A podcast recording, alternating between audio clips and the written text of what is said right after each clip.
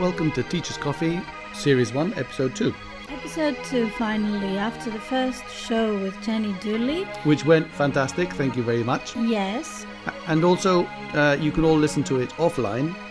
yes, if you follow Teachers Coffee on Mixcloud, and also if you visit teacherscorner.co.uk, you can find the podcast there. Yeah, otherwise it's mixcloud.com slash teachers coffee all together. True.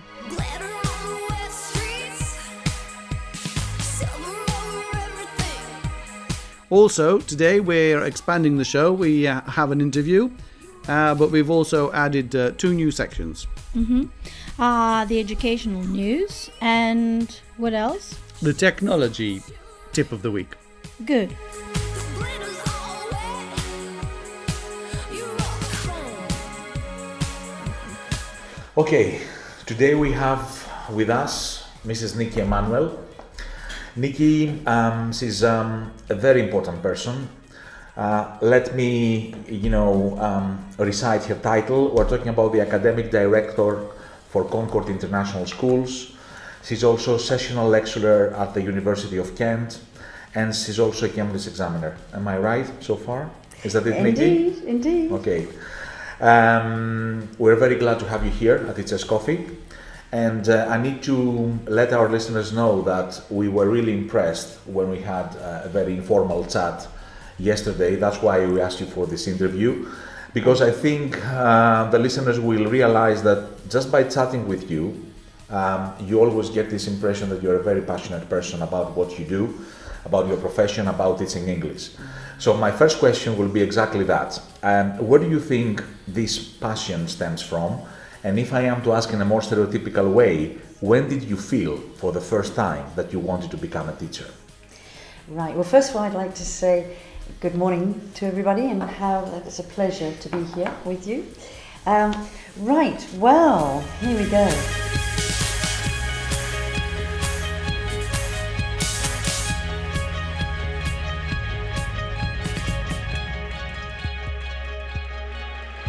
The very first time, are you ready for this? When I was about, I think it was about 12 or 13, I wanted, like a lot of little girls, to be a ballerina, okay? But my legs were too short. And so I ended up teaching others, helping the teacher. She said to me, if you'd assist. And so I suppose the seed, if you like, was uh, from there and being able to assist and see others develop and the uh, and throughout so that was the beginning of what is to date a 40 year career spent teaching and teacher training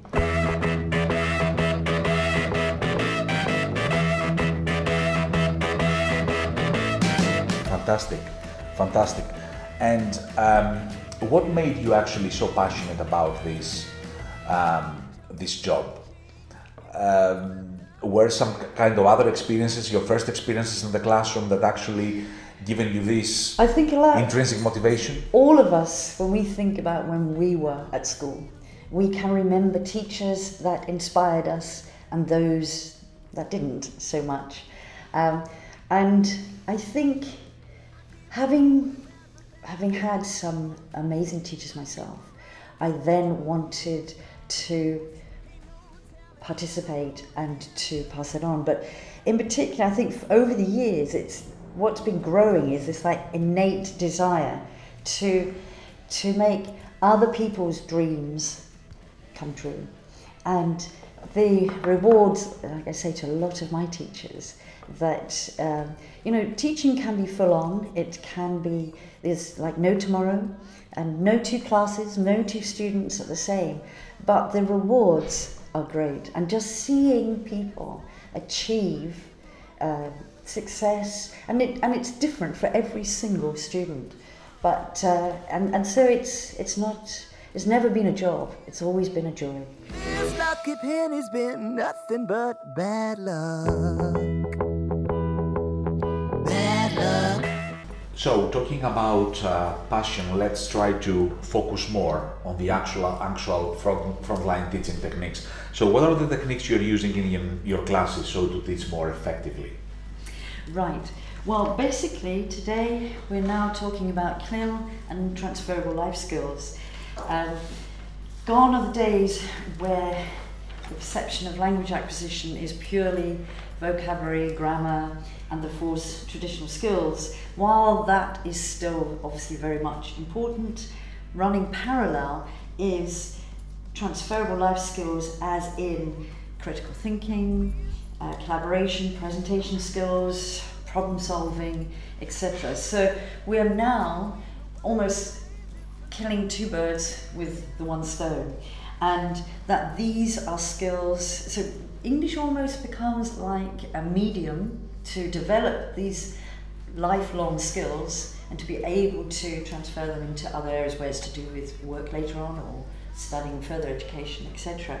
Likewise, with um, with CLIL, which is content language integrated learning, whereby uh, English is the medium for subjects across the curriculum, and hence this is swept across Europe, particularly in primary schools and also in um, South America. But going, I was just wanted to give you an example with regards to the say presentation skills. When I was um, working at the University for the Creative Arts, uh, I just well, it's just ironic and a coincidence that one of the students in the international class um, was Greek, uh, Dionysus, and he was from the School of Architecture and he was studying interior architecture. Very, very talented young man um, and with some wonderful ideas. Like a river, like a river, like a river, like a river, like a Now, one of in his line of work, what's really crucial is what they call crits, and this is where you present your designs, and you and you have to do that and convince first of all your lecturers, or later on in your job, of course, convincing clients.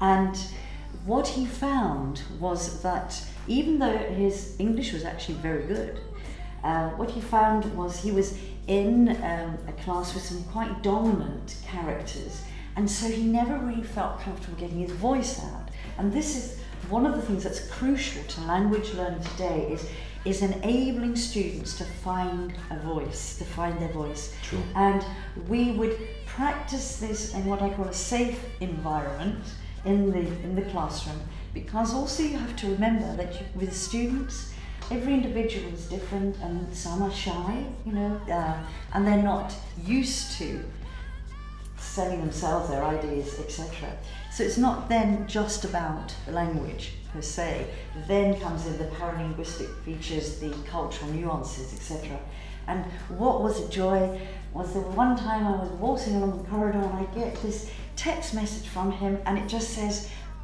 You'd be really proud, I found my voice. Shut your mouth, baby, stand and deliver. Holy hands, pulling, make me a sinner. Like a river. So it was, it was marvellous. But with um, CLIL, what is really interesting is that, as I said, particularly for the younger students, even more so, this is now embedded in the language learning classroom.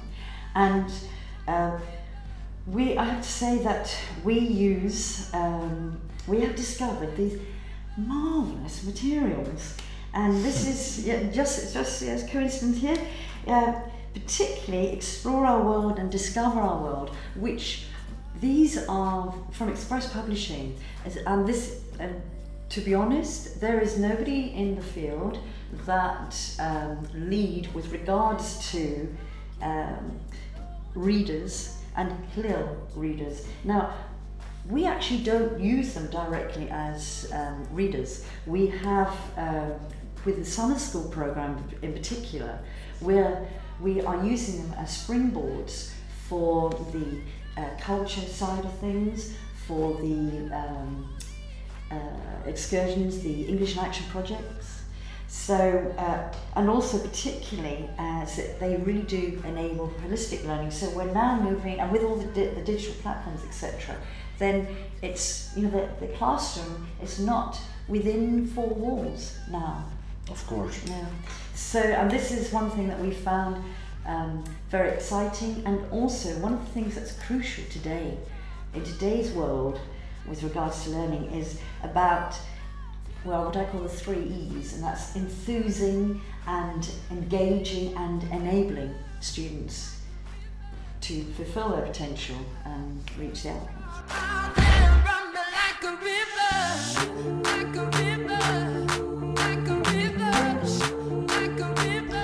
That should be the main priority of any uh, CLIL class. I mean, engaging the students firstly, motivate them regarding the topic, and let's say coverage of the curriculum or finishing of a particular, let's say, book or any other content should come secondary. I think that should be the main uh, reason for implementing it in any class, and I think that's what you're doing here. Absolutely. And to give them actually independence and control as well of their development and learning. Of course. If you inspire them enough in the classroom, then they will continue outside. So, if oh, a few years ago now, when I did my masters, my masters was in dance drama as a catalyst for language production, and part of the research was when the students went back into their morning classes, which would have been the um, the, the language input. I gathered some retrospective data from teachers, and a lot of, particularly the lower level students, were so engaged in what they were doing in the afternoon that they positively sought out more, more grammar, more vocabulary, so they could communicate their ideas. So once again, it's all this big umbrella of communication, and this is this is what we're trying to enable the students to do, is to manipulate the language for themselves, not the other way around.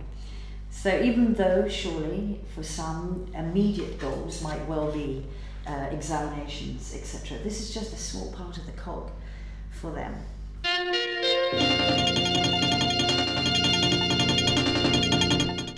Okay, in uh, news, just stuff we noticed, which you might find interesting, you might have missed. Uh, I read one in The Guardian. Uh, it's titled We Batter Them with Kindness Schools that Reject Super Strict Values. So it's this unconditional positive regard towards even badly behaved pupils, and this seems to to, to grow in popularity. Yeah, this is something that um, I think you feel quite strongly about too. It's um, it's a it's an old idea uh, regarding whether or not um, harsh measures to students uh, are, are productive.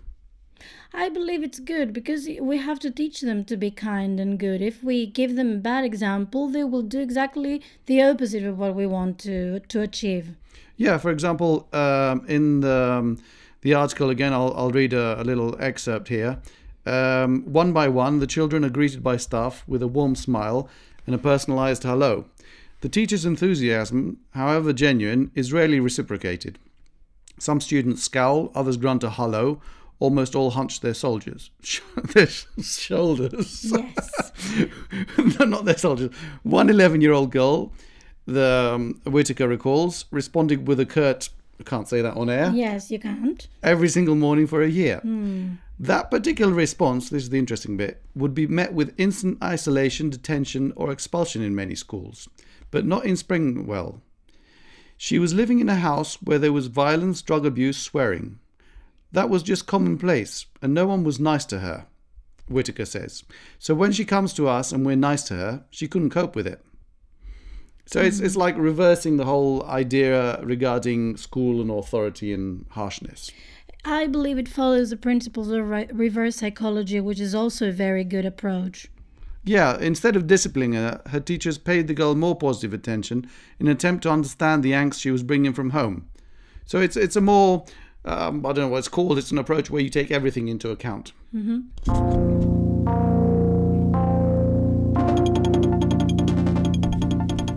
Know, this is this is a topic um, from the Times HigherEducation.com site, uh, and we've covered it before. You remember we had a, a guest talking about mindfulness exercises, helping students stay focused in class. And uh, here it says that undergraduates who took part in breathing exercise reported feeling less distracted and more positive. And probably less stressed too. I, I believe in that. I think Yeah. it's very modern and a very good approach. Yeah, and also it's um, it's difficult to define what the um, the um, benefits will be. Some are measurable, some aren't. But uh, it's one of those where it can't be bad if you're going to take a break. And the authors of the study uh, found that undergraduates who participated in a three minute breathing activity at the start of classes reported feeling less distracted and more positive. They've argued that their findings demonstrate that mindfulness training can benefit learners and does not have to be time consuming. So it was just a very quick little uh, yes. break Uh, in the if day. you remember the psychologist that we had invited in another show, uh, she mentioned that she uses that practice for 10 minutes before starting at the lesson every day. So 10 minutes is more than enough, I believe, if you do it every day. Yeah, it says here that growing numbers of universities around the world have inserted mindfulness training into the curricula in recent years. But there is, of course, a debate about the merit, med, merits of such meditative techniques. Um, I think, obviously, it's not something which we're going to be able to measure. But uh, to the degree that, yeah, anyway, a teacher has to dictate what's going on in the classroom, going to take a break or what they're going to do. So if you want to do mindfulness, do mindfulness. It's no big deal.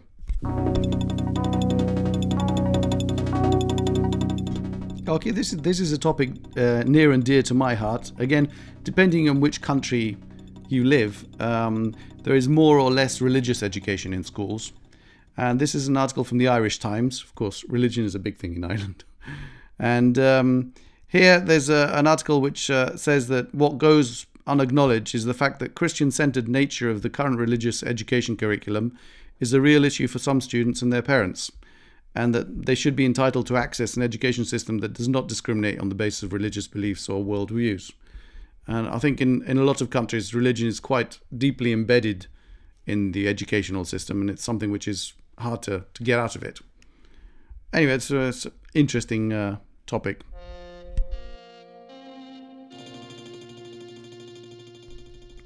Right, this is uh, a news from theconversation.com and it's titled An Education Research Institute Won't Take Politics Out of the Classroom. And what does that mean? Well, the Labour Party has pledged to create a research institute to take politics out of the classroom and put an end to decades of ideological battles about school education if it wins. So, um, the ideological background, this is in air quotes, well, they don't, you can't see them on air. It's not just plucked from thin air for political point scoring. It reflects viewpoints that are deeply embedded in society. So, schools are sites where social privilege is reflected and reproduced for the next generation, and the disadvantage to have opportunities for economic and social mobility. This is a very old idea regarding um, education. So, teaching and teacher education are, again, I'm quoting here, inherently and unavoidably political. Uh, again, uh, depending where you are in the world, I think a lot of people, you know, they live in houses and homes where politics is something very, very, um, Major. yes, it's something that you can't avoid. So pretending that school isn't political is possibly not the best way of handling it. When you go to school and everyone goes, oh, no, no, we can't discuss this, this is politics. So um, this is the, the gist of this article, which is on theconversation.com.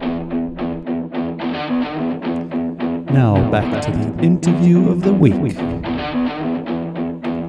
Also, being an academic director at an institution, I know that apart from teaching to kids or young learners, you are also very much involved in English for specific purposes. So, my next question is what do you think an ESP student needs mostly today, and how do you usually teach these classes so to make the difference? Indeed. Right. Well, traditionally, ESP for years was kind of restricted, if you like, to business, medicine, tourism. Um, and so very much geared for the employment market, if you like. And so students who come along were largely adults, um, and they would be looking um, mainly for getting extra specific targeted language so they could progress in their careers. Well, there's been quite a shift, quite a shift in in terms of what, first of all, the age of the students, and also what they want. While some of it may well be related to jobs specifically, uh, it's also you have a lot of students looking for, and this is, I'm now talking about the adult market, market per se, so if we say from about 16 onwards, because also there's ESP uh, for universities. Nothing here to see, just a kid like me trying to cut some teeth, trying to figure it out. But apart from that, you have students who want to develop their English with regards to their downtime, whether it's uh, interests or hobbies, etc. Now, one, one part of our portfolio is what we call home language tuition. And this is where we've been using uh, particularly career paths from um, Express. Um, and mainly because in once again being leaders in the field um, reflecting that change that has been happening in ESP so first uh, with over I think something like 80 plus titles which means covering such a vast range of the employment um, sector but also uh, we use things like cooking fishing environmental studies which I mean, well, what five, ten years ago that would be unthinkable. But and so getting back, trying to pull it back to your original question. So what has changed?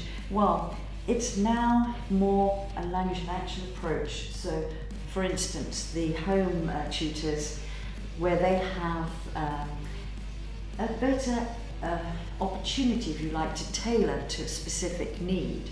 So, for example, the cooking, you have um, a teacher in residence, as we say, who is passionate themselves about cooking. Well, now there is these marvelous materials which, A, you've got all the glossary, you've got all the skills reflected, but within each of these books, you have these three different levels. And this never used to exist in the SP. And to also for a student to access whatever materials there were, you had to have a very, quite a high level of English. Whereas now it's accessible to a lot wider range. And these materials are within the book. You have a grading system where it, where it jumps at three, three stages, which is absolutely marvelous. But it now means that, which is great news for the student, in that they can start at the table and there they are getting all the language they need, and then they move into the kitchen. And there they are now communicating, using it all. Um, and then, of course, later on, sometimes you need to recycle, as we know, that journey across the bridge from long term, what, short term to long term memory, you have to recycle and reuse. And so it's all there, you've got also all the digital backup. So that's what I'm saying that, you know, learning doesn't actually kind of stop. Now, today, we can facilitate that.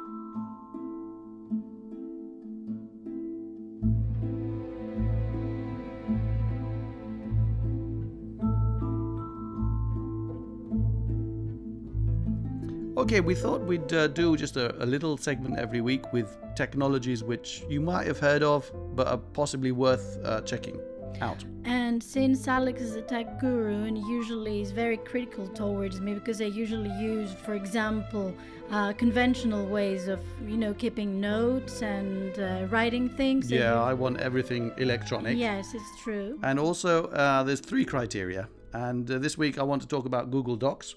You can go and try it out by going to docs.google.com on any browser, or you can also have the application on your iPhone or Android telephone or tablet. Um, and What I like about this is that I don't have to save all the time. Everything I write, it's automatically kept there for and stays there forever. yep, So, I have immediate access to my notes. Yeah, one one massive advantage. Everyone has lost something in, in Microsoft Word, or even Mm-hmm. With the, the saving. Uh, you know, the computer crashes, you've lost it, or something. Here, it's uh, there's uh, the second thing people don't know, other than that it's saved instantly when you write it, is that you've got infinite space. Infinite. You can have a gazillion documents. There's no Really? limit. Yep. And you don't have to carry an external disk all the time. No, no, you don't. It also, the other thing people don't know is that it works offline too. Mm-hmm. So there's an offline mode I didn't know that. Yeah, it's like um, it's an option. You can tell it to save it offline. It does it on your cell phone too, so it'll you can work without an internet connection. Obviously, if you change it uh, and you don't have an internet connection, then you won't know it from another computer. But your computer can work offline, so you can start and, and work offline. And um, the other thing I like very much about it is the sharing. So anything nowadays we share. Um, so you can easily share with anyone. They can view it or they can edit it, and there's a full commenting uh, capability. And you at the same time, editing at the same time without having to send millions of emails coming back and forth. Yeah, and then you don't know who changed what. True. Here there's full tracking. You can have notes, you can have comments and all that. And the other really, really cool thing, which a lot of people don't know, is that you can actually dictate to it in almost all languages in the world. Really? Yeah, you can you can real time. You can uh, tell it what to do. So you go to tools, and you go voice typing, and then you tell it what language, and you click to speak. And I'm going to say uh, it wants to use my microphone. Yep. So now I'm going to dictate to it, and whatever I say, even when I speak very quickly, it'll turn it into text. Wow. See? I'm amazed. Perfect. Yes. Not even one mistake. Yes, you can cook and keep notes at the same time. yeah. So uh, there's there's a lot of things they can do. The other thing that's really worth exploring if you just looked at Google Docs really quickly, uh, and again, here's the big advantage: you don't need to pay licenses or all that stuff. It's free. Uh, is if you go to add-ons and um, you choose something from the add-ons. If you don't know what add-ons are, you go where Get Add-ons, and it has loads of really really useful stuff. Most of which are actually for educational use. Uh, they're made by teachers. So, a bibliography creator, easy accents, translation, uh, thesaurus. These are all things that you can add to your Google Doc. You just choose them here and it works.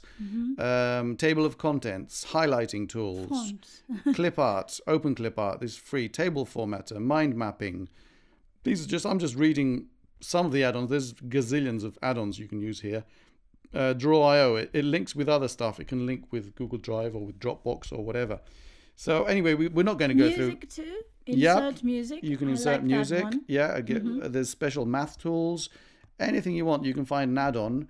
And uh, as I say, most of this stuff is actually made by teachers because a lot of teachers use Google Docs. Maybe you too. I'm just saying, uh, if you just looked at it quickly and uh, don't use it, it's worth taking a look at.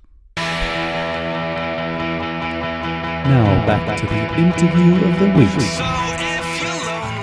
And I think you know is an immediate need right now for the professional to use the language, not simply be a brilliant student or a good student. Nobody cares about that. I care about getting a job and be able, you know, to use language so to communicate and maybe be better, you know, become better in my profession. And, and particularly because, and this actually, strangely enough, overlaps with CLIL in terms of teacher training. We have a lot of teachers coming to train in CLIL, but their levels vary, and there is the look of fear on some of their faces because they're maths teachers, they're science teachers, and so we have actually used some of the ESP because there we have, where there's the kindergarten teacher, we also have uh, specialist areas where the, and some of them are teaching on vocational courses, so they might well be teaching um, to do with hospitality industry. And then that look of fear evaporates because when we get out, particularly the first level, they can access that. Whereas also we have to be quite um, sensitive because within the class, when you have, uh, particularly in service teacher training, you always have a vast level. And of course, then people are, are feeling quite self conscious if they, they hear somebody over there who's like you and they're not. But once again, uh, these, these type of materials really help in another area. So it can, it's about, I, I feel that today it's all about cross fertilization and uh, bouncing off and springboarding with what you have.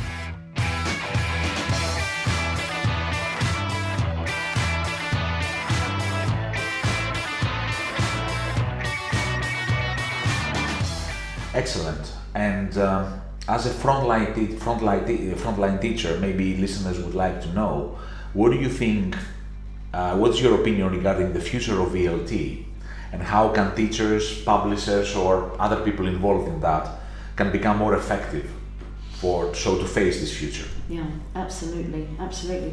Well, first of all, um, publishers and, and most language learning institutions have embraced the digital age.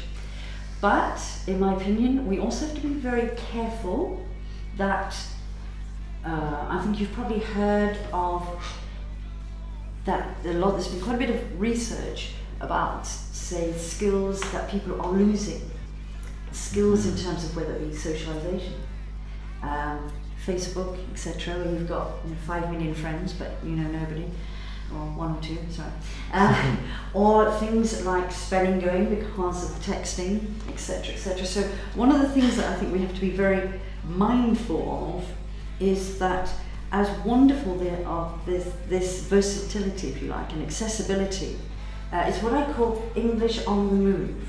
Okay, so we know that they can, as we said earlier, they can uh, start off learning in the four walls and then it continues on the screen. But at the same time, I always feel, and this is something that we, uh, particularly in summer schools, work on, and that is mini diplomats.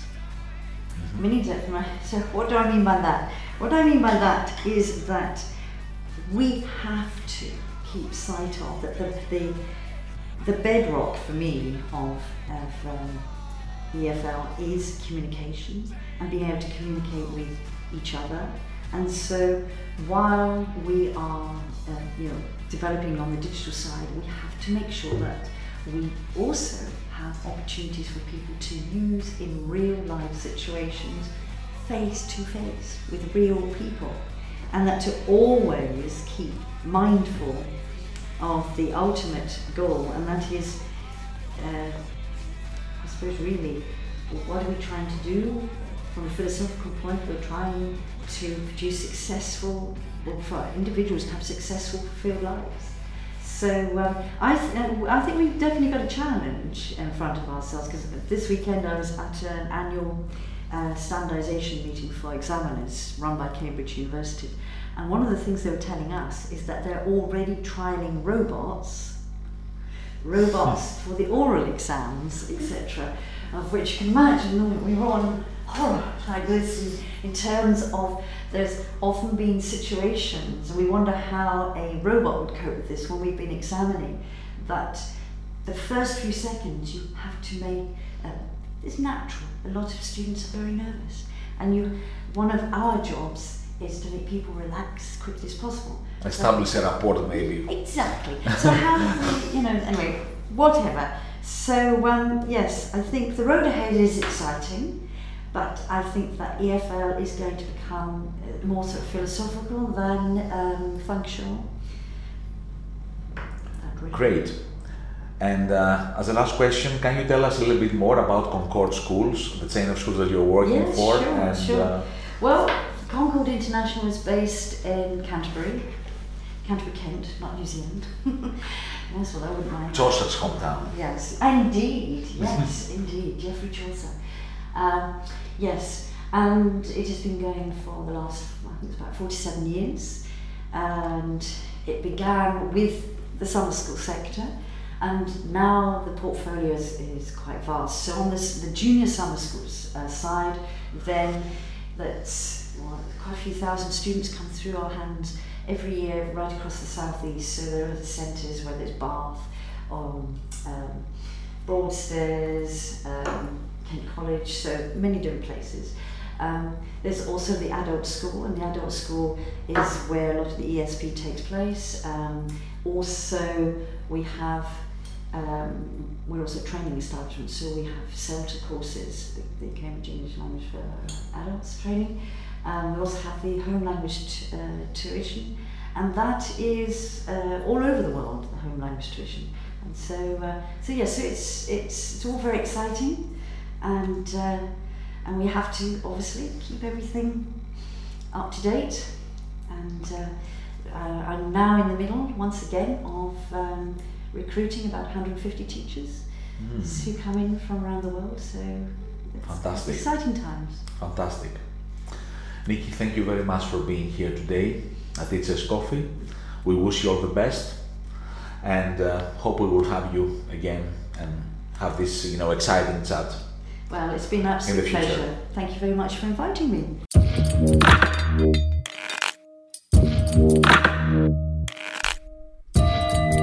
Okay, that's it for this week.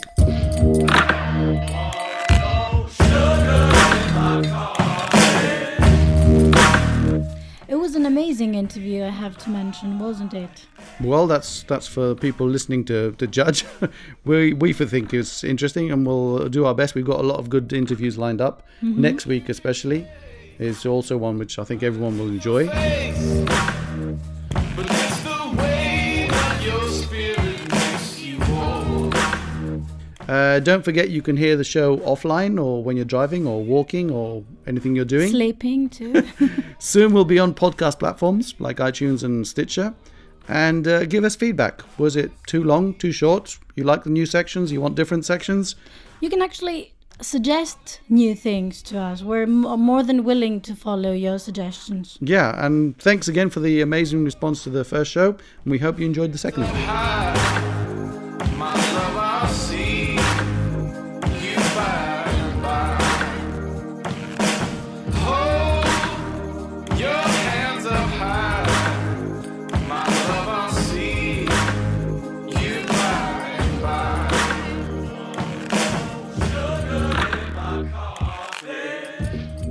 So, from Alex, And Natasha. Have a good from week. Natasha and Alex, have a good week.